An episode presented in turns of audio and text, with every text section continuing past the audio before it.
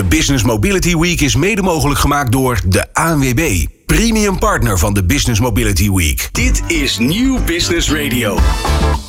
Je luistert naar De Ondernemer op Nieuw Business Radio. Het is de Business Mobility Week met Roland Tameling en Frank Duma.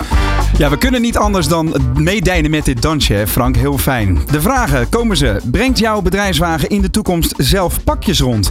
Welke kansen biedt de Youngtimer-regeling nog nu alles steeds duurzamer moet? En hoeveel van dit soort vragen heb ik de afgelopen week wel niet gesteld? Hartelijk welkom bij alweer de, de laatste aflevering van deze Business Mobility Week, editie 2023.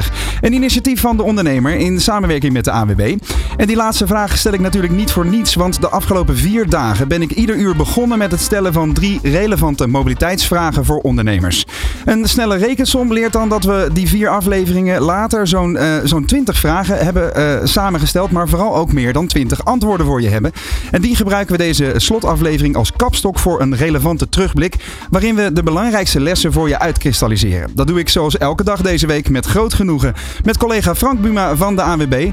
Frank, jij bent mobiliteitsexpert bij De Bond. Hè? Wat is jou de afgelopen week zo al opgevallen? Nou, jij in dat hele kleine 80 kilometer autootje. Oh, daar kom ik echt nooit meer vanaf. Ik was zo bang dat je daarover zou beginnen, inderdaad. Eh, mocht je afvragen waar dat over gaat, Berend Jan Hoekman van Electric Brands had eh, gisteren de Jojo meegenomen naar onze bedrijfswagen special. Eh, dat klinkt niet als een bedrijfswagen en dat is het ook niet. Het is een klein autootje wat, wat gebruikt gaat worden voor stedelijke vervoer, ritjes. Ehm, mocht je je afvragen hoe dat eruit ziet, dan kun je onze eerdere afleveringen inderdaad ook terugluisteren en kijken op het eh, YouTube-kanaal van de ondernemer. Zelf ben ik vooral benieuwd hoe de playlist er vandaag uitziet. Want eh, als je de eerdere afleveringen hebt eh, gezien en, ge- en gehoord, dan weet je dat Frank en ik grote muziekliefhebbers zijn. En dat wij elke dag een lijstje samenstellen met muziek die past bij de thema-uitzending van de dag. En het thema van vandaag is wat verder zoal ter tafel komt.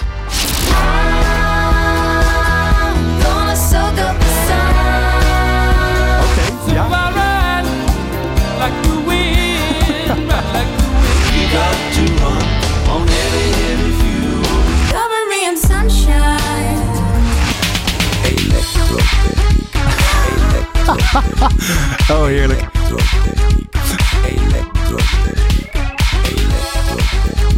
Ja, volgens mij ga ik eh, dit nog het meeste missen van deze hele week. Inderdaad, die, die fijne kick-off. Eh, je hoorde wind, je hoorde eh, energy, je hoorde zware fuel, heavy heavy fuel. En dat is inderdaad wat we allemaal gaan, gaan bespreken.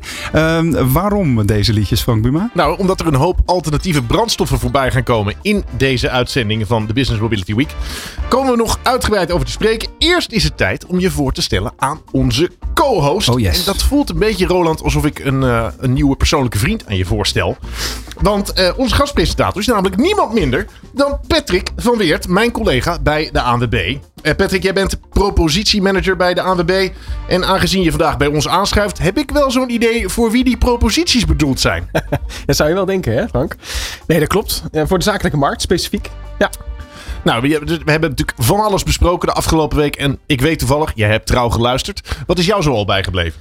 Nadat we heel veel verschillende onderwerpen voorbij hebben laten komen, waar ik heel blij mee, eh, mee was. Ehm, en dat we ook, eh, waar ik gisteren ook enthousiast van werd, is dat we elektrificeren heel belangrijk vinden. Dat is een heel belangrijk onderwerp. Maar dat we ook nog zien dat die dieselauto toch ook nog de komende jaren nog wel vooruit kan. Ja, We spreken veel ondernemers, ze maken zich daar zorgen over. Ehm, dus dat vind ik ook een goed signaal dat we dat hebben kunnen afgeven. Ja, voor, eh, eh, vanaf het allereerste moment zijn we begonnen ook met regelgeving. En maandag eh, hadden we onder andere de gemeente Den Haag, wethouder Ja. aan, aan tafel. En de gemeente Rotterdam kwam ook bij.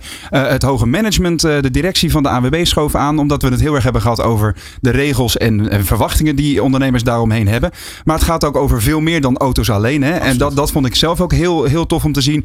Eh, we hebben zelfs eh, eh, geleerd dat eh, medewerkers van de ANWB eh, betaald kunnen krijgen om lopend naar hun werk te gaan. En 18 cent per kilometer. Dat vergeet ik niet gauw meer. Nee, heb, ja, je al Frank nieuwe, gaat wandelen. heb je al nieuwe schoenen besteld om eh, voortaan te gaan wandelen naar de zaak? Ja, daar hoef ik niet ver voor, bij de ANWB.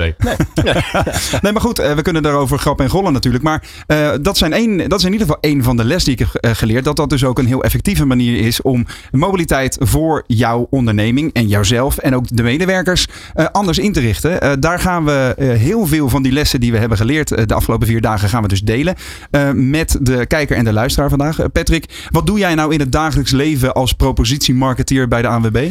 Nou, bij de ANWB kennen we een kleinzakelijke markt die we specifiek bedienen. Naast Ja. de grootzakelijke markt. Zo dan heb je het over ZZP, MKB. ZZP, MKB inderdaad. En wij hebben een drietal proposities eh, in de markt staan om eh, ondernemers te helpen met mobiliteit. Nou, En pitch vanuit- ze maar even snel dan. Nou, komen zijn we daar vanaf? Nou, Wegenwacht voor de zaak, uiteraard. Ja. Hè? Onze, onze grote, grote pijler. Speciaal ook ingericht naar de behoeften van de ondernemer. eh, In vergelijking met de consumentenpropositie die we hebben. Maar ook zakelijke lease.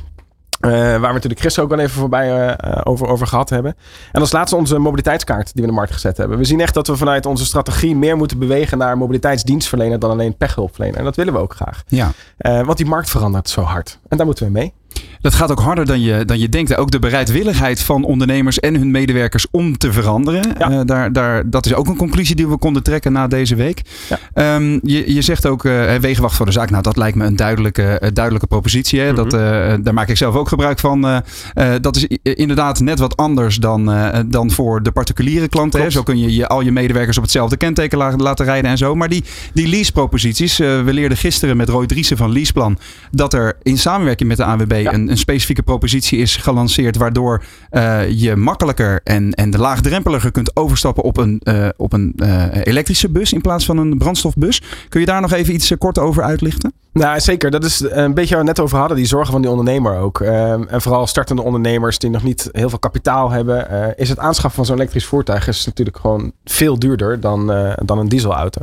Ehm, dus op het moment dat je nu je bus kapot gaat, die je echt nodig hebt voor je werk, Ja. rijst meteen de vraag, wat moet ik dan nu? Ja. Omdat het zo dichtbij zit, eh, al die veranderingen die er gaan komen.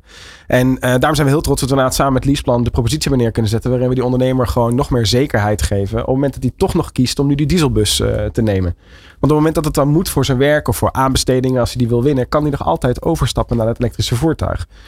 Ja, en dan beter passend bij dat moment. Ja, en die dieselbus, eh, wellicht goed om nog even te herhalen, die kan dus gewoon nog tot 1 januari 2028, heb ik geloof ik eh, begrepen. Hè? De Correct. milieuzones eh, gaan Ja. gelden vanaf 1 januari 2025. Ja. Maar voor schone diesels, zogenaamde Euro 6 motoren, Exact. kun je gewoon nog tot 28 eh, de binnensteden in. Het is wel saillant trouwens. We hebben iedere dag een poll gehouden op onze LinkedIn pagina.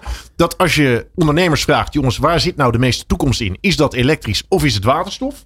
Ja, dan zegt 69% toch waterstof. Ja, Waterstof. Ja en dat is ook een, een, een vraag die, die wij vaak krijgen. Hè. Wij zijn, eh, Frank en ik zijn vanuit huis eh, mobiliteitsjournalisten. En wat je dan krijgt is dat mensen heel vaak vragen... hey, elektrisch is wel leuk, maar moet ik niet beter wachten op waterstof? Nou, daar gaan we het straks met een aantal experts ook... die diep in die techniek zitten. En ook weten hoe dat is gesteld in de, in de eh, bedrijfswagenwereld... en in de truckwereld. Hè. Voor grote transport is het misschien nog wel relevanter. Ja. Gaan, we eh, gaan we die antwoorden uitgebreid geven. Ehm, je ziet ook dat de ANWB daar onder andere mee bezig is. Hè? Ook een beetje piloten, zou ik maar zeggen. eh, eh, om alvast eh, praktijkervaring op te doen. En jij vertelde me eh, toen wij elkaar eerder spraken... dat het vanuit de ANWB heel belangrijk is om gezien te worden... als eh, zeg maar de professionele vriend van de zakelijke mobili mo- nou, mobili- mobilist. Is dat een woord eigenlijk? Modalist. Mo- Modalist, modalist, precies. ja. Nou, de zakelijke reiziger eigenlijk in Nederland. Hè? Waar blijkt dat nog meer uit dan? Nou, dat blijkt uit de verschillende initiatieven die we, eh, die we in de markt zetten. Waar we ook mee piloten. hè. Private lease bijvoorbeeld is ook voortgekomen vanuit de zakelijke propositie. Eh, zijn we daarmee eh, mee begonnen. Wacht Ehm, even. Je zegt private lease is Ja. voortgekomen uit de zakelijke propositie. Ja. Die vind ik opvallend. Ja, klopt. Daar is, die, daar is die begonnen. Ehm, dus we hebben daar, eh, omdat we zakelijk gezien een wat kleinere afdelingen zijn ook binnen de ANWB, Ja. heb je daardoor soms wat makkelijker de ruimte om wat experimenten te doen. En vanuit de verschillende klanten die wij hebben in de lease, in de leasefloten, waaronder ook leaseplan, ehm, ontstaan daar die gesprekken. Omdat we met die klanten aan tafel zitten over hun pechhulpverlening, maar ook over alles wat er gebeurt op mobiliteitsbehoeften. Ja. Nou, daar kwam naar voren inderdaad ook dat private lease zo'n onderwerp is dat heel groot eh, geworden is. Dus eigenlijk vanuit die connecties van die grootzakelijke markt zijn we dat een beetje gaan, eh, gaan piloten en neer gaan zetten. En is dat uiteindelijk uitgegroeid tot een grote private lease float eh, die er nu rondrijdt. Ja, dus dat is ook weer een voorbeeld van eerst voorzichtig beginnen Exact. en dan zien hoe, hoeveel draagvlak er is onder de doelgroepen. Hey Frank, zullen wij die, die, die vijf polls die wij de afgelopen dagen eh, eh, prominent op de LinkedIn-pagina onder andere hebben, hebben ge, gepolst, zullen we die eens even stuk voor stuk behandelen? Ja, we hebben er natuurlijk al eentje gedaan, want dat ging om Waterstof. Ja, maar dat is waterstof. de percentage nog niet genoemd. Ja, 69 procent. Jawel, jawel, jawel. Oh, ik zit weer niet op te letten. Hmm. Maar we begonnen de week door te vragen eh, hoeveel kilometer zo'n ondernemer eigenlijk maakt Ja. op een dag. Ja, en dat blijkt dus in 52% van de gevallen, of althans 52% van de respondenten, die geeft aan dat dat minder dan 50 kilometer is. En dat is interessant, want Patrick, Ja. eh, ANWB heeft recentelijk een zakelijke elektrisch rijden monitor eh, gehouden onder meer dan 500 respondenten. Klopt. Ja. En wat willen die zakelijke rijders nou? Die zeggen nou, elektrisch, alleen als die bus meer dan 600 kilometer kan. Ja. Dat is dus helemaal niet nodig. Nou, en in de realiteit zit het ook helemaal niet bij wat er nu leverbaar is. Hè. Heel veel bussen redden zo'n eh, 300, 400 kilometer onder ideale omstandigheden. Maar je ziet inderdaad dat het verwachtingspatroon van de doelgroep totaal nog niet eh on par is zeg maar, bij wat er leverbaar is. En ook niet, ehm, niet past bij wat er daadwerkelijk noodzakelijk is voor de dagelijkse eh, gang van zaken. Daar gaan we straks trouwens ook een praktijkvoorbeeld van laten zien. Hè. Iemand die een best een uitdagende eh, eh, dagelijkse eh, gang van zaken heeft in zijn bedrijf of in zijn werkzaamheden. En daardoor het gevoel heeft dat hij absoluut nog niet rijp is om over te stappen op elektrisch rijden. En daar gaan we toch eens eventjes wat vragen bij stellen. Want eh, precies wat jij zegt, hè, Frank. De ondernemer denkt dat hij veel verder moet rijden, maar in de praktijk rijdt hij gemiddeld dan 52 kilometer eh, woon-werkverkeer, of op een dag inderdaad. Ehm, ja, wat, wat, wat zijn nog meer van die, van die cijfers, Patrick, waarvan jij denkt, nou, dit, dit moeten de ondernemers weten, want de realiteit is heel anders dan wat zij denken. Nou, het is inderdaad wel mooi dat je dat noemt. Ik, eh, die 600 kilometer, ik denk dat dat ook voortkomt uit, uit gemak. Hè? Wij gaan ervan Ja. uit dat je, eh, als jij zegt dat je minder dan 50 kilometer per dag rijdt, dat je dus elke dag staat te laden.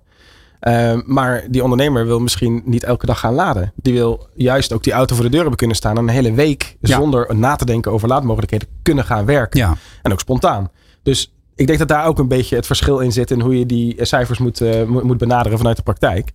Ehm, maar inderdaad, het is gewoon heel goed om te zien dat, dat het elektrisch rijden onder die ondernemers wel eh, iets is waar ze interesse in hebben. Ja. En wat ik heel leuk vind is dat ook die voordelen van het elektrisch rijden steeds zichtbaarder worden. Ook voor die ondernemer die heel veel onder, onderweg is.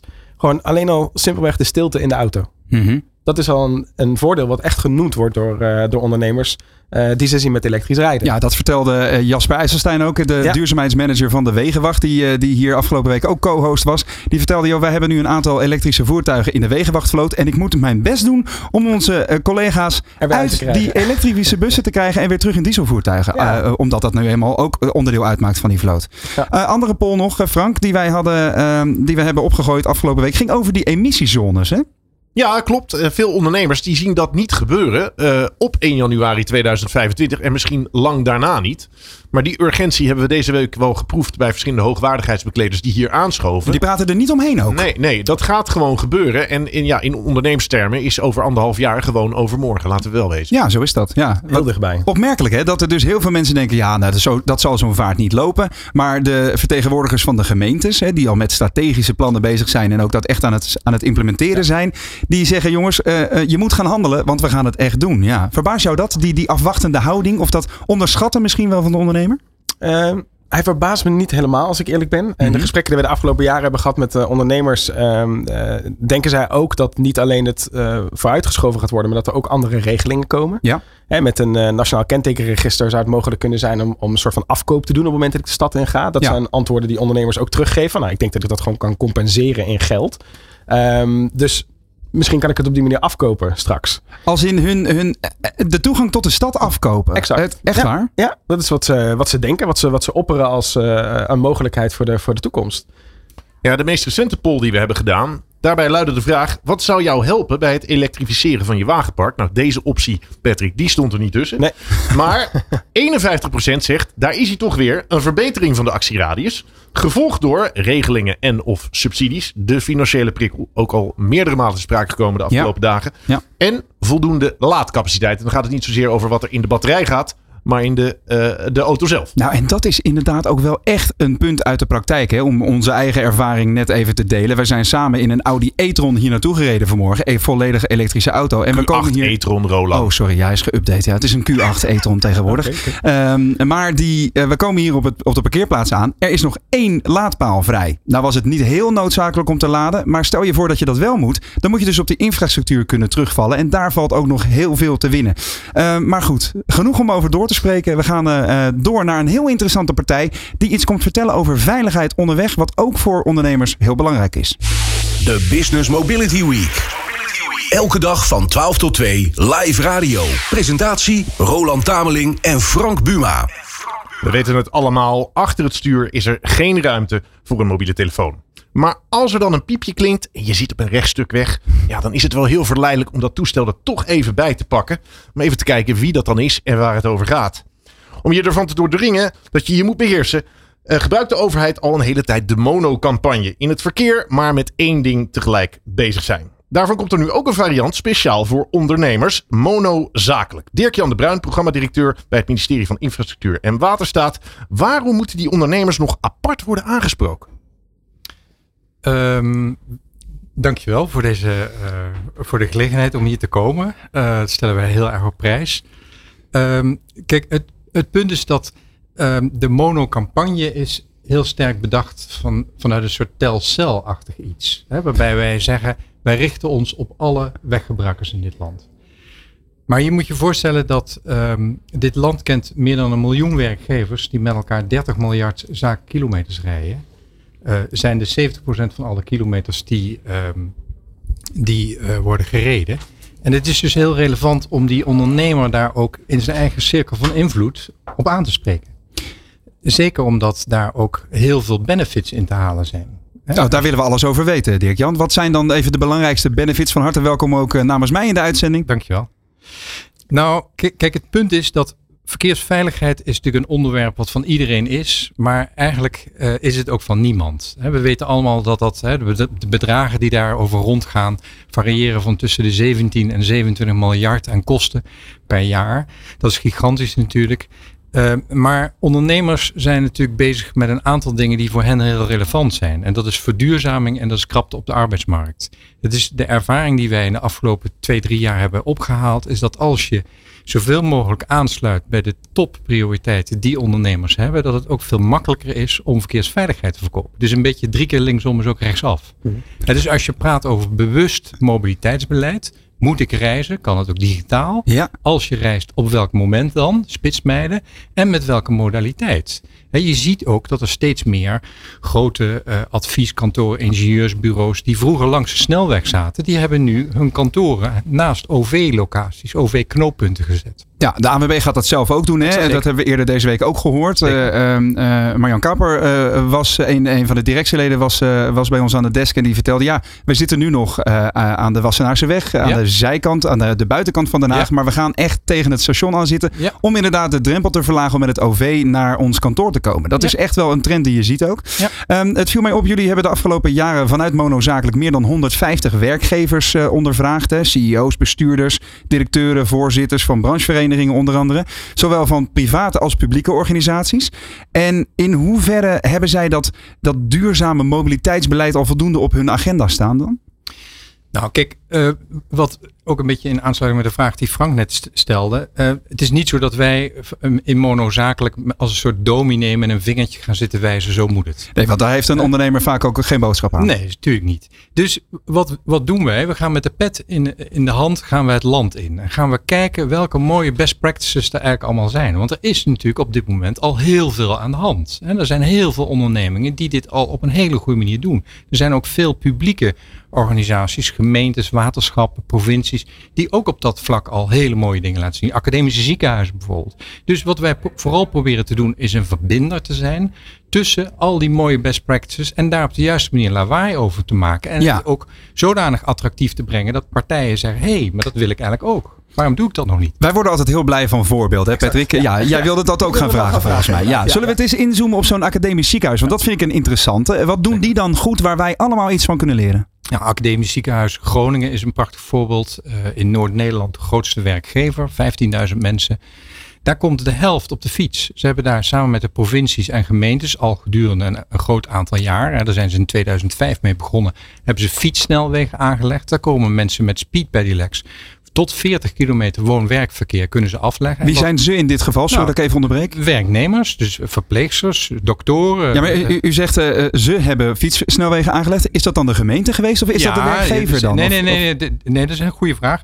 De, de, de, weg- de wegbeheerder, dus de gemeente en de provincie, die legt die dingen aan. In maar het is natuurlijk samenwerking, wel, ja. het is natuurlijk op basis van de behoeften van zo'n academisch ziekenhuis. Die op een gegeven moment zei van, joh, 15.000 mensen, die parkeerplaatsen hebben we helemaal niet meer. Dat kan helemaal de stad helemaal niet in. Dus die zijn al van tevoren al goed gaan nadenken Ja. over hun manier van hun mobiliteit. En wat ook heel aardig is, wat ik nergens anders heb gehoord, is dat zo'n academisch ziekenhuis ook zegt, wij bevorderen die modaliteit die ook de vitaliteit bevordert. Dus zodat je, wat voor een academisch ziekenhuis natuurlijk heel logisch is, want die waren voor de, hè, voor de zorg. Eh, maar, maar dat vind ik denk ook heel aardig, dat je dat element er ook in meeneemt. Nou, Ja. En ze hebben dan ook een fantastische fietsenstalling. Ze hebben een aantal fietsenmakers in dienst. Dat als jij daar komt en je, Oh. en je fiets is kapot, dat je dan ook ter plekke weer bediend kunt worden. Dus er is ook heel goed nagedacht over hoe je eigenlijk die customer journey vanuit die werknemer zodanig maakt dat het ook voor hem of haar zo attractief mogelijk is. Frank? Ja, ik vind dat wel heel interessant als je die monospotjes ziet die dan op alle weggebruikers zijn gericht. Dan gaat het toch vooral om die telefoon achter het stuur. Ja. Maar dit is natuurlijk ook een hele mooie manier om te ontmoedigen dat mensen hun telefoon gebruiken. Want ja, op de fiets do- doe je dat een stuk minder snel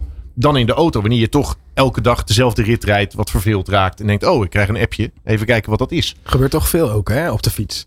Er zijn ook echt ook campagnes voor die, we, die er gedaan zijn de afgelopen jaren. En dat met jongeren ook aan Ja. te spreken op het gebruik van mobiele telefoons. En er wordt ook op bekeurd inmiddels. Exact. Ja. Maar het is leuk dat je dat zegt, want het klopt. Ik heb zelf ook een elektrische fiets gekocht twee jaar geleden, of voor een deel gekregen, ook van mijn werkgever. En dan fiets ik vanuit Rotterdam naar Den Haag als het mooi weer is. En dat is een soort yoga moment. En dan zit ik dus iets meer dan een uurtje op die fiets. Nee, maar, en waar het over gaat Ja. is dat het dus Ja. bewust mobiel. Ik heb twintig jaar in een leaseauto gewoond, dus stapte vanuit mijn bed in mijn auto en reed naar, Ja, kan- mooi, hè? Ja. naar kantoor. En ik heb nooit nagedacht over het feit of ik ook wel eens een dag thuis zou werken. Nou, corona heeft natuurlijk geweldig bij geholpen. Ik heb nooit nagedacht waarom ik eigenlijk altijd om half acht in die auto ging zitten. Nou, nu zie je dus dat je eigenlijk veel bewuster aan het nadenken bent van moet ik naar kantoor? Kan het ook digitaal? En als ik naar kantoor ga, op welk moment? En met welke modaliteit? Nou, we hebben afgelopen week ook geleerd dat eh, werkgevers en werknemers een soort eh, elastiekjes zijn die het liefste terugschieten in hun oorspronkelijke positie. Hè? Eh, op het moment dat, dat bij zeg maar de, de noodzaak van corona er niet meer was, schieten we allemaal weer dinsdag en donderdag in die auto. Gisteren ook. Nou, ik, je wilt niet weten hoe lang ik heb gedaan over de terugweg van Hilversum naar Rijswijk. Echt. En toen dacht ik ook, ik ga voortaan gewoon op zo'n speedpedelec. Nou, dat is misschien een tikkeltje enthousiast vanaf Hilversum. Maar eh, in ieder geval op een andere manier. Want je het, het, het werkt gewoon niet meer in Nederland. Maar de vraag is, die gewoonte, we schieten terug in oude gewoontes. Het is ook een grote uitdaging voor medewerkers en, en, en vooral werkgevers om die gewoontes blijvend te veranderen. Wat zijn daar dan de, de belangrijkste lessen? Nou, de belangrijkste les is dat hier ook een hele belangrijke rol is voor het management zelf. Je moet het zien als een veranderd traject. Dus je moet enerzijds een urgentie hebben en anderzijds een wenkend perspectief. In die 150 o- organisaties die wij van binnen hebben bekeken, zie je dat als het management zegt, wij hebben een aantal hele concrete doelen, niet in 2030 of 2035, maar over twee jaar die je wil bereiken. Hè, zoveel minder Heel schades. concreet maken. Gewoon zoveel minder schades. Zoveel mensen die thuiswerken. In zoveel gevallen van de functioneringsgesprekken komt ook bewust mobiliteitsbeleid aan de orde.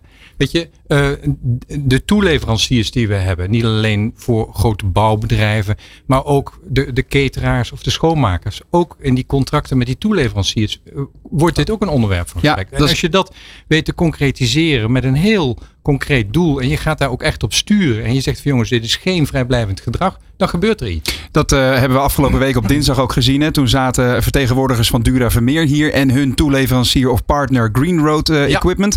Zij ehm, eh, hebben samen een, een plan opgesteld eh, om hun, eh, hun bouwprojecten en infraprojecten allemaal te verduurzamen.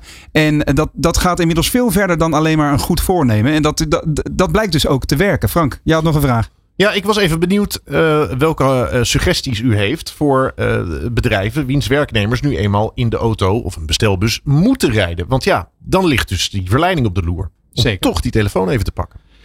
Ehm, natuurlijk is dat zo het geval. Eh, kijk, wat wij zien bijvoorbeeld bij grote transportbedrijven of eh, bedrijven als Veenstra Verwarming bijvoorbeeld, hè, waarmee mensen ook de hele dag moeten rondrijden, is dat ook het hele planningssysteem zodanig professioneel is dat mensen niet tijdens het rijden ehm, met die telefoon hoeven eh, te werken. Omdat ze het te druk hebben. Nou, nee, maar omdat, omdat het van tevoren al heel netjes wordt, inge, wordt georganiseerd. Dus ik denk dat, dat daarin dat ook een kwestie is dat je zegt: ik geef als werkgever om mijn mensen, care for people. Ik vind het belangrijk dat iedereen iedere avond ook weer veilig thuis komt. En dat ik het zodanig professioneel organiseer.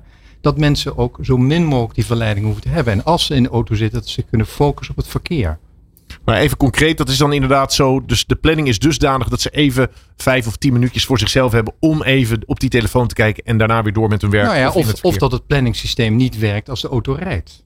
Ah, Hè? ja. Die- dus het Ja. systeem is zodanig gemaakt dat je echt stil moet staan. Hè? Je motor moet uitzetten om dan even te kijken in dat systeem. En dat kan ook best wel. Maar als je dat van tevoren goed organiseert en die planningssystemen die zijn er. En als je ook zegt, weet je, dit is de manier waarop wij dat doen in deze organisatie. Want wij vinden het gewoon heel belangrijk om die care for people te geven. Maar dan ga je er dus vanuit dat die werknemer dat systeem nodig heeft om zijn werk te kunnen doen. Ik, ik doel meer op wat denk ik de grootste verleiding is. Juist een berichtje van een goede vriend of je vrouw of eh, eh, eh, je moeder. Dat je toch even denkt, oh wat is er aan de hand? Ik wil het even bekijken. Nou ja, dat kunnen we natuurlijk niet voorkomen. Kijk, het belangrijkste is daarin dat je zegt van eh, realiseer je welk enorm risico eh, je hebt. Hè. Wat ik eh, mooi iets vind is de zogenaamde schadepyramide die door verzekeraars is ontwikkeld. Waarbij je praat als er één verkeersdode is, dan zijn er eh, 30 hele zware ongelukken met echt blijvend letsel. 300 ongelukken en 3000 schadegevallen. Maar er zijn 30.000 bijna ongelukken. En als je dat dus vermenigvuldigt met het aantal verkeersdoden wat we afgelopen jaar hebben gehad, 600, kom je op 18 miljoen bijna ongelukken per jaar. Dat zijn er 50.000 per dag. Dat Ja. zijn schrikbarende getallen. Ja, maar heb het- dus, dus ik denk dat als je daar als ondernemer je realiseert. Je denkt, Picnic vind ik een prachtig voorbeeld. Hè? Dus die hebben software ontwikkeld waarmee ze het rijgedrag van hun runners kunnen monitoren. En dat schadepercentage is met meer dan 80% teruggelopen. Ja, dat levert moest- aan alle kanten benefits op. Dan moest dat ook wel, want de eerste autootjes die eh, belanden nog wel eens op hun zijspiegeltjes, weet ik nog, eh, bij, die, bij, die, eh, bij die club. Eh, Patrick, jij, jij had ook nog een vraag? Nou, ik vraag me ook af in hoeverre inderdaad, hebben we het net al een klein beetje over techniek daaraan kan bijdragen. Hè? Het is simpele voorbeelden. Als ik inderdaad in de auto zit en ik zet Spotify aan, krijg ik een melding van Spotify dat ik eh, connect met de auto. Ja. Dus dat ik niet op de knopjes moet, moet duwen verder. Eh, dus ik vraag me ook af wat daar nog van ontwikkelingen eh, in de toekomst mogelijk zijn om daarbij te helpen. Nou ja, dat is heel veel. Je kent bijvoorbeeld de Safe Drive Pod, hè, die ook dingen blokkeert. Maar er zijn ook inmiddels verzekeraar, Zeggo, die eh, ook in die, die monitoring van data heeft. Hè. Dus dat je zegt, je kijkt niet alleen maar terug wat je gedaan hebt, maar je kijkt vooral vooruit. Ja. En je kijkt eh, heel erg naar het rijgedrag. En daarop wordt de premie ook gebaseerd. Ja. Dus dat, met Dat- data delen kan dat natuurlijk eh, vandaag Ja. de dag. Kan dat. Patrick, dat is toch vanuit de AWB ook een propositie Zeker. die jullie hebben? Dat is die, die Ja. veilig rijden autoverzekering. eh, Absoluut. maar, maar daar zit altijd gevoelsmatig ook wel een soort ehm, ja, wat minder prettig component aan. Als ik even vanuit mijn hart spreek. Want je krijgt dan een dongeltje in je auto die je rijgedrag in de gaten houdt. Hè? Eh, we zijn niet allemaal altijd even netjes. Hè? Soms doe je dingen die misschien niet de schoonheidsprijs eh, verdienen onderweg. Ehm, maar Jij vertelde mij dat de acceptatiegraad van zo'n kastje in de auto, die je dus eh, je monitort, eh, een vrij hoge acceptatiegraad heeft. Dat mensen het eigenlijk wel prima vinden dat hun, werkgever of een, eh, of een financiële instantie, zoals de AWB in dit geval dan, je in de gaten houdt. Waar zit dat hem in? We hebben het er al een aantal keer over gehad deze week. Het is die financiële prikkel. Ja. Dus eh, net zoals dat je werknemers kan stimuleren om andere keuzes te maken, financieel, dat voelen ze direct, geldt het dus ook voor zoiets als dit. Dus op het, moment, het voelt ook bijna een beetje als gamification. Hè? Precies. Dus ik- dat ik is het. Dat is het. Ja, exact. Ik speel, Ja. ik speel een, een- doordat ik goed eh, Ja. daarmee bezig ben, ik kan het elk moment van de dag kan ik dat Ja. controleren. En als ik zie dat mijn verzekering omlaag gaat, dan heb ik toch een high five s'avonds aan, de- aan de eettafel. Ja, ja en, weet je, en, en dit is precies ook wat, wat eh, Picnic, maar ook Albert Heijn online doet. Hè? Dus de- laat ook de chauffeur zelf daarvan genieten. Geef er een benefit waar hij of zij gevoelig voor is. en dan gaat het vliegen. Ja. En Dirk-Jan de Bruin namens het ministerie van Infrastructuur en Waterstaat. Laatste vraag nog. Ehm, vanuit Mono Zakelijk. eh, Gaan, gaan jullie initiatieven doen waar de ondernemer zelf ook echt iets aan heeft? Behalve goede adviezen dan? Maar, dat, maar natuurlijk. Nou, eh, licht, eens een, licht eens een tipje van de sluier op. Ik bedoel, dit is het moment.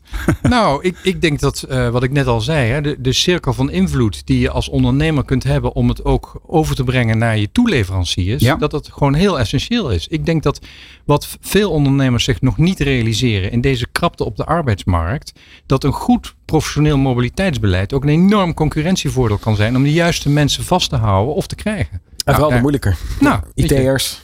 Ja, dus, eh, en dan is het niet zozeer iets nieuws wat je doet, maar gewoon iets wat je eigenlijk al had moeten doen. Dat je dat heel professioneel doet met directe benefits voor iedereen. Ja, nou we gaan het in de gaten houden. Monozakelijk dus. Daar kun je een hoop van leren. En zeker ook de, de lessen van andere ondernemers. En zelfs ook eh, academische ziekenhuizen dus ehm, eh, in je voordeel gaan gebruiken. Hartelijk dank Dirk-Jan de Bruin. eh, programmadirecteur Monozakelijk vanuit het ministerie van Infrastructuur en Waterstaat. Jo. Je luistert naar De Ondernemer op Nieuw Business Radio. Het is de Business Mobility Week met Roland Tameling en Frank Buma. Ja, vanuit uh, Monozakelijk gaan we het hebben over uh, innovatie en de rol die opleidingen en het bedrijfsleven daarbij kunnen spelen. Dan wil ik het graag even het, voorbeeld van Lightyear aanhalen, hè? De, de zonneauto uit, uh, uit Helmond. Een veelbelovend project. Ze gaan op dit moment wat door economisch zwaar weer, zou je het kunnen stellen. Maar dat bedrijf is ooit begonnen en ontstaan uit een scholenwedstrijd voor auto's op zonne-energie. En op dezelfde manier zijn studenten nu bezig met zelfrijdende voertuigen met de Self-Driving Challenge. En daar gaat Frank het nu over hebben, even niet buiten, want het miezert een beetje. En er staat binnen een kart. En we gaan het daarover hebben met drie betrokken experts. Gerard Dol, divisiemanager voertuig, regelgeving en toelating bij de RDW.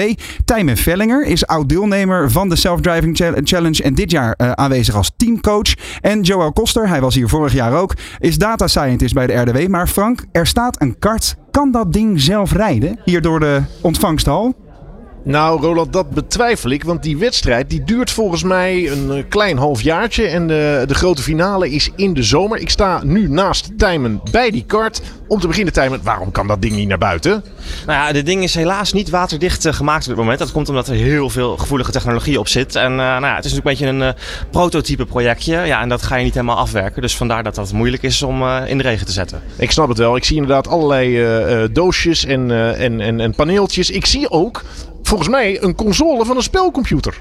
Dat is correct. Ja, uh, kijk, als jij een uh, kaart zelfrijdend gaat maken, dan wil je misschien wel leren hoe die dat moet doen. Uh, nou ja, dan wil je de kaart kunnen besturen.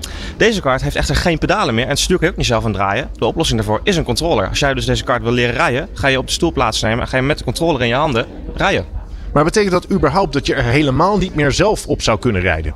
Deze kaart kan je oprijden. Uh, dat moet zelfs om data op te nemen. Maar ik, uh, het is niet zo'n prettige ervaring als bij een uh, entertainment hall met go-karts. ik snap het. Ik loop even naar Joël.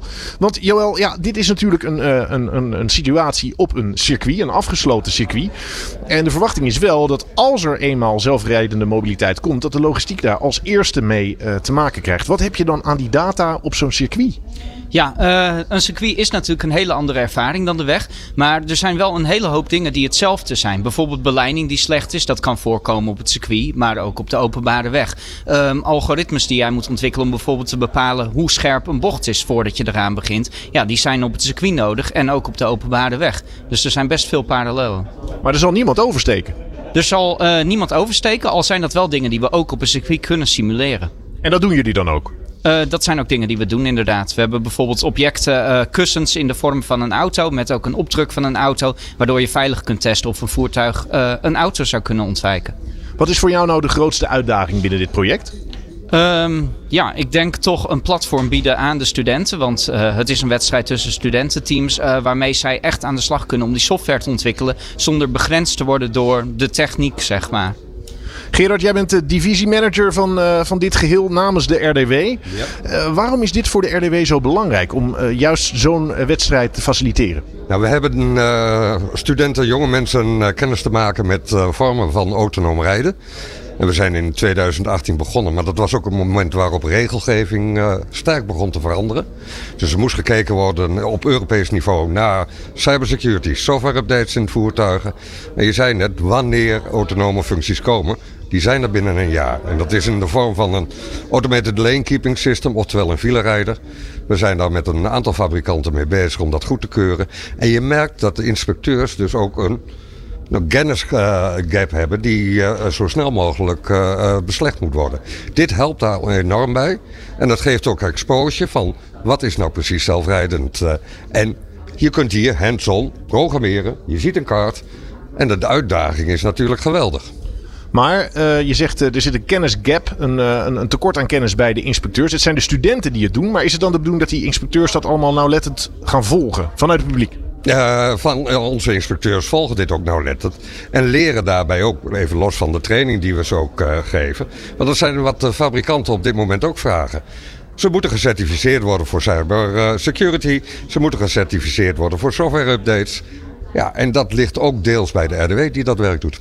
Nou zeg je al, over een jaar is de eerste zelfrijdende techniek al gewoon een feit op de Nederlandse wegen. Ja. Uh, deze, de, deze competitie die loopt al een tijdje. Jullie zijn volgens mij in 2018 begonnen. Ja, dus dit is eigenlijk uh, de vijfde jaargang. We zien het ook flink groeien. Dus we hebben op dit moment uh, vier hogescholen, twee universiteiten die in teams uh, meedoen. En we zien de aanmeldingen nu al voor volgend jaar ook alweer binnenkomen.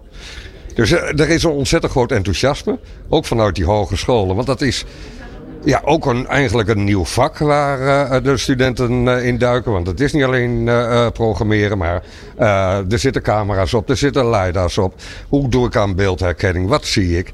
Hoe ga ik dat precies doen in het team? En je hebt ook verschillende competenties in zo'n team nodig. Als ik het goed begrepen heb, hè, dan levert de RDW de kaart en de software. En dan is het aan de studenten om er wat moois van te maken. Ja, eigenlijk zijn we vrij simpel, maar wel met eh, eh, zeg maar de kennis eh, van eh, Joel en Timer.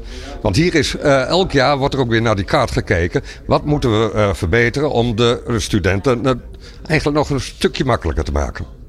Maar Joel, als de software er al bij zit, waar zit hem dan eh, het wedstrijdelement in? Eh, de software die zit er niet zozeer bij. Wat wij leveren is voornamelijk echt de hardware. Wij leveren dus de kart met eh, alles om die aan te kunnen sturen.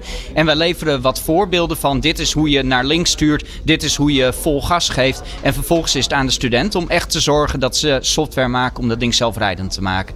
Dat hij ook echt naar links en rechts gaat. Ja, exact. En op de juiste momenten natuurlijk. En niet over drie seconden, maar op het moment dat er een bocht is. Tijmen, hoe ziet die finale er straks uit in juni?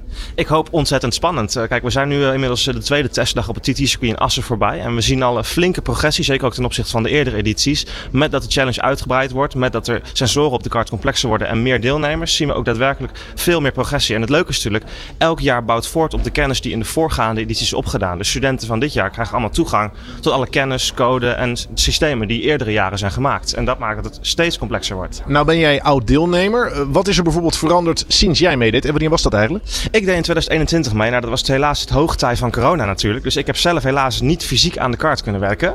Eh, dat was jammer. Wij hebben in onze editie hebben wij een eh, simulatie gekregen. En daar hebben wij een virtuele circuit Assen hebben wij daar rondgereden. Was ook fascinerend, want in mijn jaar hadden we daarbij de eh, Nvidia Drive AGX computers gebruikt. Dat zijn computers die in het verleden ook in daadwerkelijk Tesla auto's zijn gebruikt om autonome functies te ondersteunen. Dus dit is voor jou in meerdere opzichten een bijzondere editie. Want niet alleen is er nu echt een kart, hij staat hier ook. Maar je bent ook nog eens teamcoach. Wat kun je die jongens en meiden leren van hoe het bij jou ging in 2021? Ja, zeker, zeker. Kijk, er zijn natuurlijk heel veel uitdagingen. En eh, het grootste uitdaging is natuurlijk het hardwareplatform werkend krijgen. En dat hebben we natuurlijk ook zelf bij de RDW fijn gekoud. Dus wat Joël al zegt, wij leveren een platform. En daarin proberen we zoveel mogelijk eh, mensen de toegang te geven. Om zo snel mogelijk die, hun code aan te passen, zodat de kaart zelf kan rijden. Top. Tijmen, Joël, Gerard, dank jullie wel voor jullie komst. En we gaan het eh, allemaal nauwlettend volgen eh, bij De Ondernemer. Je luistert naar De Ondernemer op Nieuw Business Radio. Het is de Business Mobility Week met Roland Tameling en Frank Buma. We gaan nu ehm, in vliegende vaart door, zou je kunnen zeggen. Terwijl Frank Buma rustig weer de studio inschuifelt. Gaan we het hebben over iets eh, waar ons autohart, zou je kunnen zeggen, toch wel iets harder van gaat kloppen. Want ehm, ja, je zou kunnen zeggen dat het volgende onderwerp een beetje is over eh, eh, speciaal voor autominnende ZZP'ers en MKB'ers. Die zich de afgelopen dagen wellicht ook hebben afgevraagd. Hoe zit het nou eigenlijk met die youngtimers?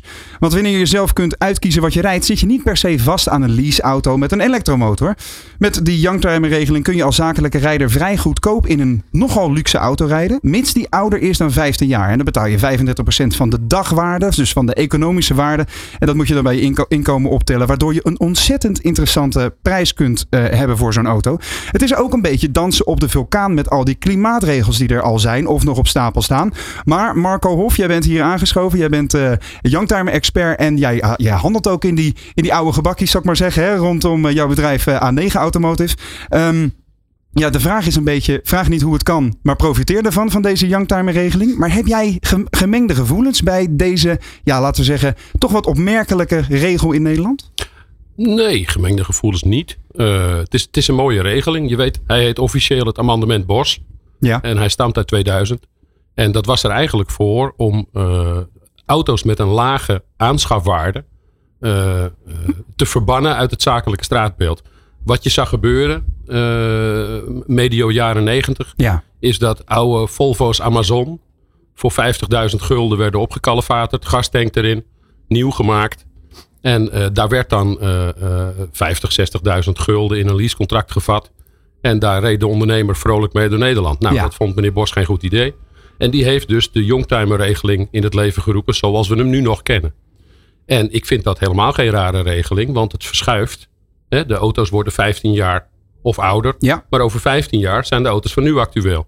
Dus het schuift wel mee op. Dus ik vind geen draak van een regeling. Ik vind het eigenlijk een hele mooie regeling. Ja, maar dat, dat snap ik ook, omdat jij daar natuurlijk garen bij spint, hè? even plat gezegd. Maar, maar ehm, eh, eh, we hebben deze week ook vastgesteld dat Nederland het oudste wagenpark heeft van Europa. Dus om maar eens even wat te noemen, ook ouder dan Polen, om maar eens wat te noemen. Met ook het hoogste gemiddelde CO2-uitstoot van al die landen. Ja. Dat komt, in mijn optiek, en hou me te goede, ik ben echt een autoliefhebber hè, en ik rij zelf ook in een youngtimer, oh, juist omdat het zoveel fiscale voordelen heeft.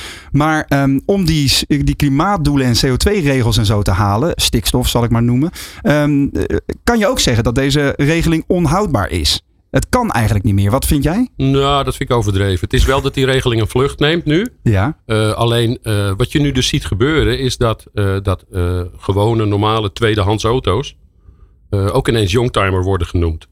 En dat is, dat is wel iets waarvan ik denk, ja, dat zou eigenlijk niet moeten. Omdat je, als je zakelijk gaat rijden, twee criteria gewoon van belang zijn. Eh, Ja. Die auto moet betrouwbaar zijn. En je moet hem zakelijk iedere dag kunnen inzetten. Ja. En eh, met alle respect, met een, eh, een Volvo V70 met 470.000 kilometer op de teller. Ja, dat is geen youngtimer, dat is een tweedehands auto. Maar als de overheid dus puur gaat kijken naar auto's van 15 jaar of ouder, Ja. dan komt die categorie auto's er natuurlijk ook in. En als ze dat onder de youngtimer categorie schuiven, dan pak je dus eigenlijk heel afgeschreven Nederland pak je mee. En dat is niet helemaal eerlijk ten opzichte van de regeling. Dus jij pleit eigenlijk voor een aanscherping van die regeling. Ja, dat vind ik wel. Ik vind überhaupt, en dat heb ik in de Telegraaf ook al eens gezegd, eh, dat iedere regeling of vorm van subsidie die de markt nadelig beïnvloedt, of die de markt beïnvloedt, van nadeel is. Eh, want waarom zou de bakker op de hoek niet een golf uit 2014 voor 9000 euro mogen bijtellen over de economische waarde? Ja. Waarom moet die man voor de fiscus nou net doen alsof die auto nog 40.000 euro kost? Dat vind ik raar. Mhm. Dus ik vind eigenlijk, per definitie, dat je iedere auto moet kunnen bijtellen over de economische waarde, niet over de nieuwwaarde. Nou, dat ben ik heel erg met je eens. Want Ja. wij worden nu, ik, ik zeg ook wij, ik ben ZZP'er natuurlijk. En voor mij is het dus een interessante regeling om naar zo'n 15 jaar oude auto over te stappen. Ja. Die, die eh, leeftijdsgrens is eigenlijk ook bizar. Want daardoor word je dus nou, eh, financieel gestimuleerd om in een heel oude auto te gaan rijden. En een oudere, ja. ja, nou ja, 15 jaar is in theorie ook gezien de uitstoot en dergelijke. eh, het zijn vaak nog hele grote motoren. Gaan we het straks even uitgebreid over hebben buiten. Daar verheug ik me al op. Maar ehm, als je heel zakelijk gaat kijken. ehm, grote motoren, hoge uitstoot. Het is ehm, een beetje tegenstrijdig natuurlijk. Hè? Eh, ja, vanuit de ANWB, eh, Patrick, eh, jij, jij zit daar eh, eigenlijk in alle dossiers die jullie hanteren, zit jij daar goed en diep in. Hoe zien jullie deze han- eh, regeling? Want je zei dat de website waar de Youngtimer regeling wordt uitgelegd, een van jullie meest bezochte website pagina's is van de ANWB. Ja, binnen de zakelijke, zakelijke domein van, Ja, nou van de AWB. Absoluut. En, en sterker nog, de, afgelopen maanden zien we gewoon ten opzichte van vorig jaar 40% groei in bezoekers. Ja. Dus dit jaar stijgt er weer inderdaad die aandacht voor die, eh, voor die youngtimers. Zoals je zelf ook al aangaf. Dat zie je inderdaad heel, eh, eh, heel goed gebeuren. En het heeft natuurlijk ook met verschillende factoren te maken. Hè. Op het moment dat je nu een, ook de stigma's die er zijn. Op het moment dat je nu een leaseauto bestelt, dan duurt het heel lang voordat die geleverd wordt. Ja. Ik heb hem nu nodig. Ja. Dus die occasion markt die is enorm aan het, aan het groeien. Hè. Dat zien we ook. Ja, wat je zegt, die auto's worden steeds, steeds ouder. Ehm, dus het, zijn, het is een, echt een alternatief voor vooral ook startende ondernemers die nog bijvoorbeeld geen krediet kunnen krijgen. Hè. Dus op andere middelen dat moeten doen. Ja. Maar wat je terecht zegt, het is natuurlijk wel, als je inderdaad doorschrijft en je gaat steeds terugtellen, als we zo meteen richting die milieuzones en de zero-emissiezones gaan, waar- wat we met z'n allen naartoe willen en moeten, dan, eh, ja, dan kun je die oude auto kun je natuurlijk niet meer overal mee komen straks. Dus dan gaat dat een beperking worden van die, eh, van die auto die je kan, eh, kan rijden. Ja. En vanuit ook ANWB zijn we natuurlijk ook aangesloten bij de Mobiliteitsalliantie. Met verschillende partijen. En daar zeggen we ook in het Deltaplan 2030. Van, joh, we moeten echt naar deze regel gaan kijken. eh, hoe we dat eh, voor de toekomst proef kunnen maken. Ja, maar je zegt gaan kijken. Wat is, denk jij, onderhuids de, de wens van de Mobiliteitsalliantie? Wordt die regeling geschrapt, denk jij? Ik denk, ik denk dat die geschrapt wordt. Ja. Eh, en ik denk dat, die ook, dat het ook de bedoeling is om daar inderdaad financiële middelen voor binnen te halen. vanuit dat belastingstelsel. Om te zorgen dat we aanpassingen kunnen maken voor het behalen van die klimaatdoelstellingen. Maar ook om die steden op een andere manier bereikbaar te maken. Ja, maar Marco, eh, het eventueel schrappen van die youngtime-regeling betekent voor jou einde van de business. Hoe zie je dat? Nee, dat geloof ik niet. En ik geloof ook niet zo dat ze die regeling gaan schrappen. Want dan schiet de overheid zich keihard in hun eigen voet. Eh, want dan, dan kom je dus weer terug naar de situatie van voor het amendementbos. En dan ga je dus naar een veroudering toe van het wagenpark. Wat nu wordt ingezet door youngtimerrijders. Mhm. En ik denk niet dat dat wenselijk is. Weet je? Ik, ik wil ook een schone planeet nalaten voor mijn kinderen. Dus ik, ik pleit dan meer voor het, voor het opschuiven van die regeling. En maak er dan niet 15 jaar of ouder van, maar maak er 5 jaar. of ouder van. En zeg dan, joh, als een auto ouder dan 20 jaar is, dan moet je er zakelijk niet meer mee willen rijden. Ja. Ik denk dat we naar die situatie toe moeten. Ja. Maar ondernemers blijven altijd zoeken naar mogelijkheden om op een voordelige manier een auto van de zaak te rijden. Absoluut. En een nieuwe auto kopen is niet voordelig. Is dat is ongelooflijk duur. peperduur Ja. autorijden. Ja, eh, Frank, wij zijn hier onderweg eh, heen eh, ook al eventjes aan het dagdromen geweest. Hè? Want dan namen we even mijn situatie dan als uitgangspunt. Die denk ik heel mooi als een carbonnetje te kopiëren is voor heel veel luisteraars en kijkers van deze show. Je bent ZZP'er of MKB'er en je wil ehm, eh, tegen een acceptabel, acceptabel bedrag een mooie auto rijden. Nou, stel, in mijn geval bijvoorbeeld komt er wellicht gezinsuitbreiding aan. Ik rij nu in een, in een heel leuk, maar totaal onhandig oud Volkswagen kevertje met een vijfcilinder. Even voor de autogekken, superleuk ding. Maar ehm, eh, ja, er wordt wel gedacht over een opvolger. Dan zijn er wat mij betreft twee categorieën. Het liefste zou je ook vanuit MVO en vanuit eh, de, de, de, de wens om de wereld zo mooi mogelijk achter te laten overstappen op elektrisch. Dat is één van de opties, maar dat is schier onbetaalbaar als je in je eentje eh, je bedrijf runt. Ehm, de andere optie is inderdaad een youngtimer. En dan zit je in de categorie, weet ik veel, een Range Rover uit eh, 2005 of zo. hè. Zo'n zo'n auto die, ja, ik zie jou heel moeilijk kijken. Zeker het verkeerde merk, Marco Hof. Ehm, maar om, om dit punt even af te maken. Je hebt dan, ehm, je hebt inderdaad, een, een, een- dan heb je een auto met een grote V8. Alles erop en eraan qua opties en luxe en dergelijke. Dat is een heel eh, aantrekkelijk idee. Juist omdat die maandlasten zo laag zijn. Eh, wij, zijn. wij zijn er eigenlijk nog niet uitgekomen. Wat nou de beste keuze zou zijn op financieel gebied. Wat is jouw gevoel dan, Marco? Ja, het- weet je wat het is? Het stigma op de youngtimer-regeling is natuurlijk dikke V8'en, dikke V6'en. eh 1 op 4, 1 op 5. Wat kan het je allemaal kosten? Want de fiscus betaalt mee. Zo Ja. werkt het niet helemaal. Mhm. Er zijn ook echt wel mensen die kiezen voor de youngtimer-regeling.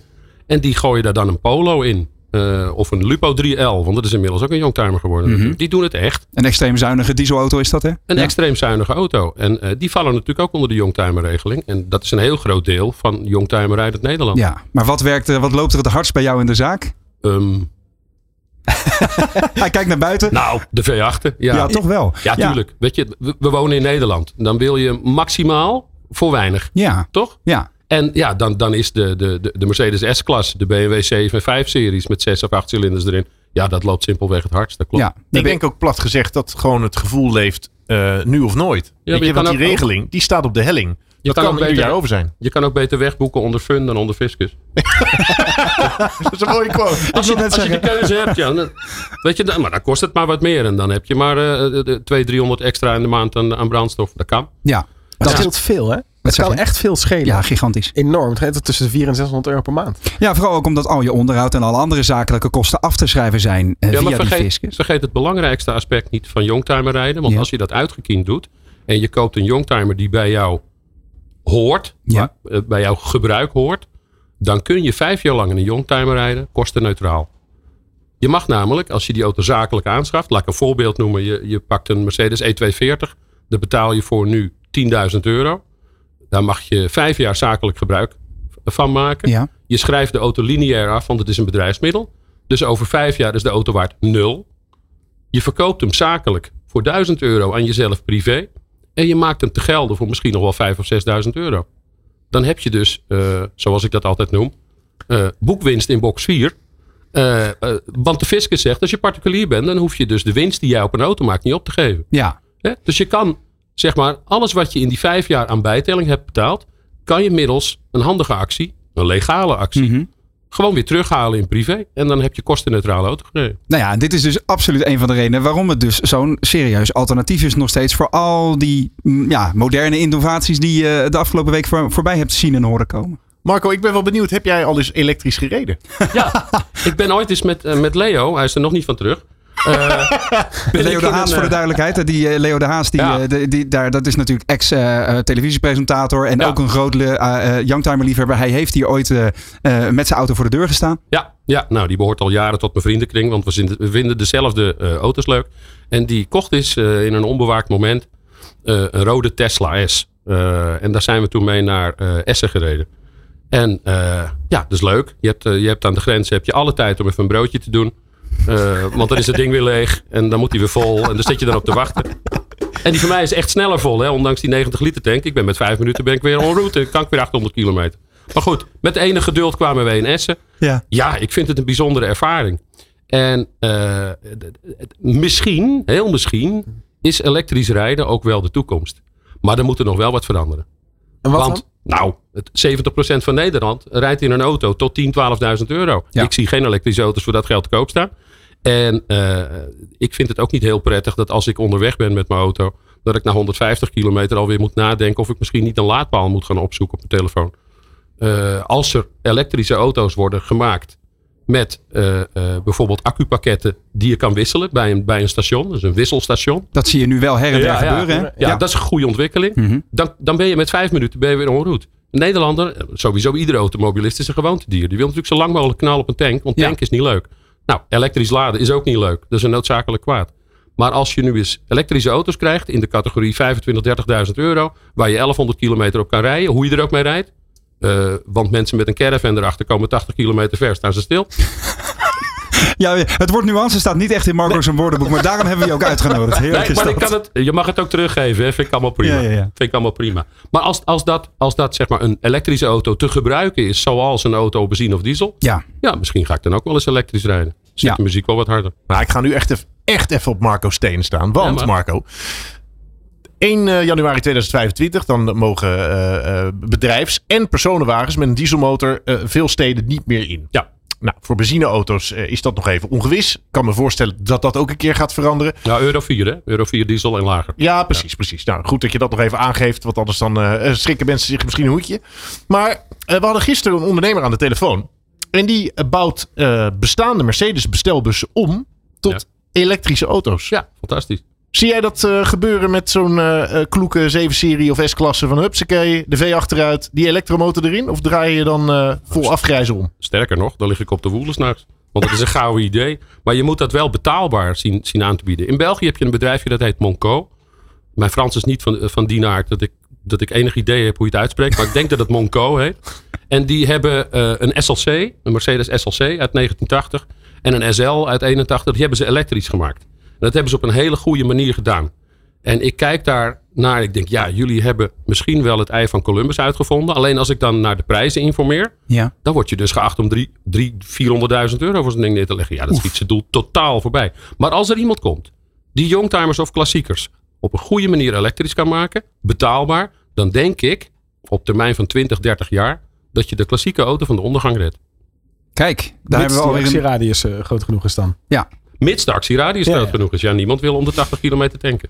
Maar laten we eens even eh laatste knuppel in het hoenderok eh, gooien. eh, wa- voordat ik graag even, Marco, met jou naar buiten loop naar de schitterende Mercedes S-klasse eh 6.3 eh, AMG. De 63 AMG die jij voor de deur hebt gezet. Daar ga ik graag even met jou omheen dansen. Maar de laatste vraag. Stel nou, hè, we, we kennen Den Haag, hebben we afgelopen week ook gezien. Tenminste, de overheden op verschillende niveaus. Niet als de meest stabiele partij qua regelgeving. Eh, minister Jette gooide vorige week bijvoorbeeld een plannetje omhoog dat zakelijke rijders, waar de ZZP'ers dan weer uit, eh, uit die regeling vallen. Hoe bizar ook. eh, dat zakelijke rijders niet meer met een brandstofvoertuig hun zakelijke ritten zouden mogen gaan rijden vanaf eh, 2025. Stel nou dat ze die youngtimer-regeling er wel ridicuul of radicaal uithalen. Ja. Wat, wat, zou dan jouw volgende stap worden? Als, Oh, dan koop ik een mooie Ford Cortina 1600 GT uit 68. ja. Dat loopt 1 op 6. Eh, dat is eh, vervuilender dan de Titanic, volgens mij. En dan gaan we daar weer met z'n allen in rijden. Want het heeft een nieuwwaarde van 4 keer 5. Ik, ik weet de advertenties nog. Ik ben inmiddels zo oud. Voor 5.555 gulden reed je een Cortina 1600 GT. ja, Mijn moeder was een heldin. Die had zo'n ding. Je kent mijn moeder nog wel. zeker. Ja. ja. En die reed daarmee 175 over de afsluitdijk. En eh, dat, dat, ze had wat dat betreft meteen de heldenstatus bij mij verworven. Mhm. Ik heb later nog eens zo'n Cortina gekocht. Het is absoluut de draak van een auto. Vier kleine trommelremmetjes moeten ervoor zorgen dat je stopt. Ik ben met 135 op de A1 gestopt. En toen dacht ik, dit vind ik hard zat, want anders wordt het onveilig. Als de overheid wil, middels rare luchtballonnetjes van mensen die zich niet inlezen, dat we in dat soort auto's zakelijk gaan rijden, nou, moet je vooral doen. Over de Titanic gesproken. Ik ga even naar buiten met je. Vind je dat oké? Ja, dat is goed. Dankjewel eh, Marco. Eh, nou ja, terwijl eh, Roland zich op gaat maken om even een ouderwetse portie benzine te snuiven, sluiten wij dit eerste uur van de laatste aflevering van de Business Mobility Week af. Ehm, even kijken. We geven ruim baan aan ons expertpanel in het volgende uur. En we hebben ook een ondernemer over de vloer met een auto waarvan die zegt: Ja, jongens, elektrisch rijden, dat gaat niet gebeuren. Ondertussen loopt Roland naar buiten. En eh, ja, ik heb hem stiekem al zien staan hoor. Het is een waanzinnige auto. Een zilveren Mercedes S63 AMG. Met, ja, ik denk toch wel eh 19 inch wielen eronder. In een ja, prachtige kleur. 5 meter eh, begeerlijkheid hier voor de deur. Roland, eh, ben jij al zover om, eh, om iets, iets eh, meer over die auto te vertellen? Ja, zeker wel. Zeker wel. Ik, ehm, eh, even kijken. ik zal even kijken hoe groot de wielen zijn. Het is 20 inch, Frank, die ik, eh, wat hieronder zit. Het is inderdaad Marco Hof. Jij bent ja, de, de bereider van deze auto, zou je mogen stellen. Ehm, kun je even aan de luisteraar en de kijker van deze show uitleggen wat we hier voor de deur hebben staan? Het is een, inderdaad een lel van een Mercedes S-klasse. Eh, waanzinnig, waanzinnige auto, de S63 AMG. Veel en, en lekker. Eh, ja, het is, het, is, het is veel en lekker. Ja, dat klopt. Dit is. eh, ik had ook een polo voor je mee kunnen nemen. Dan was je vast niet zo enthousiast geweest. Dit is eigenlijk wel het hoogst haalbare in Youngtimerland op dit moment. De bouwjaar van de auto is 2007. Hij, is, hij wordt 16. En dit is het topmodel in de S-klasse van Mercedes-Benz. 6,2 liter V8, 525 pk, eh 7 trap sportbak. En alle opties die je eigenlijk erin wil hebben, behalve de hele digitale. Dus alles blijft ook nog werken na 15 jaar. Prima auto. Ja. En, en eh, jij rijdt hier dagelijks in? Ja, eh, eh, aan de ene kant zeg ik ja, joepie. Ik, ik ga soms s'avonds even de deur uit om een stukje te rijden. Ja. Dat had ik 20 jaar niet meer gedaan. Maar aan de andere kant, als ik hierheen rij, vanaf Heemskerk naar Hilversum en ik kijk op een verbruiksmetertje, dan geeft hij wel 18 liter op 100 kilometer aan.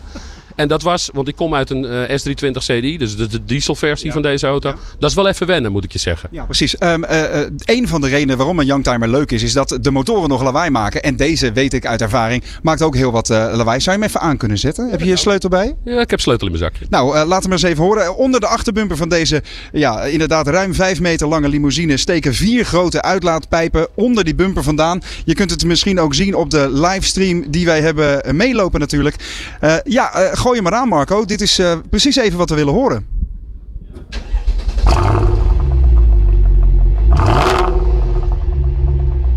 Nou, dat is. ja hoor, dat is lekker hè. Dit is lekker hè. Ja, dat is wel duidelijk inderdaad. Ehm, en inderdaad, kijk, wij zijn natuurlijk in zekere zin autoliefhebbertjes. En ja, eh, ik vind deze generatie auto's waar die motoren nog heel veel lawaai maken, waar die auto's een beetje tegen je praten onderweg, vind ik heel prettig. En jij zit daar ook in die, in die categorie van, van liefhebbers hè. Ehm, zie jij nou bij jou in de zaak dat mensen andere auto's gaan kopen? Want de dieselmarkt is natuurlijk helemaal ingestort. Ja, diesels eh, die zijn zo'n beetje uit het straatbeeld verbannen. Eh, vind ik niet helemaal eerlijk. Een euro 4 of een euro 5 diesel is een auto die je nog prima kan gebruiken.